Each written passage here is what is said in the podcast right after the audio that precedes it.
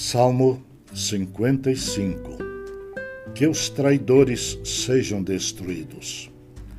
Dá ouvidos, ó Deus, à minha oração. Não te escondas da minha súplica. Atende-me e responde-me. Sinto-me perplexo em minha queixa e ando perturbado por causa do clamor do inimigo e da opressão do ímpio pois sobre mim lançam calamidade, furiosamente me hostilizam. Estremece-me no peito o coração, terrores de morte me salteiam. Temor e tremor me sobrevêm, e o horror se apodera de mim. Então disse eu: Quem me dera asas como de pomba, voaria e voaria e acharia pouso.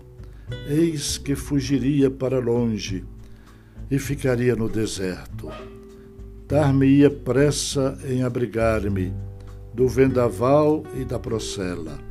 Destrói, Senhor, e confunde os seus conselhos, porque vejo violência e contenda na cidade.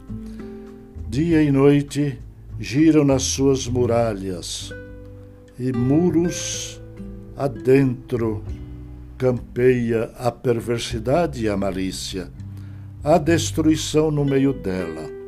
Das suas praças não se apartam a opressão e o engano. Com efeito, não é inimigo que me afronta.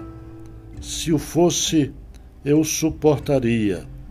Nem é o que me odeia quem se exalta contra mim, pois dele eu me esconderia. Mas és tu, homem, meu igual, meu companheiro e meu íntimo amigo. Juntos andávamos, juntos nos entretínhamos, íamos com a multidão à casa de Deus. A morte os assalte, vivos desçam à cova, porque a maldade nas suas moradas e no seu íntimo. Eu, porém, invocarei a Deus, e o Senhor me salvará. À tarde, pela manhã e ao meio-dia, farei as minhas queixas e lamentarei, e ele ouvirá a minha voz.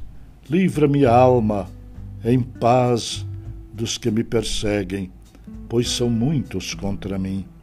Deus ouvirá e lhes responderá. Ele que preside desde a eternidade, porque não há neles mudança nenhuma e não temem a Deus.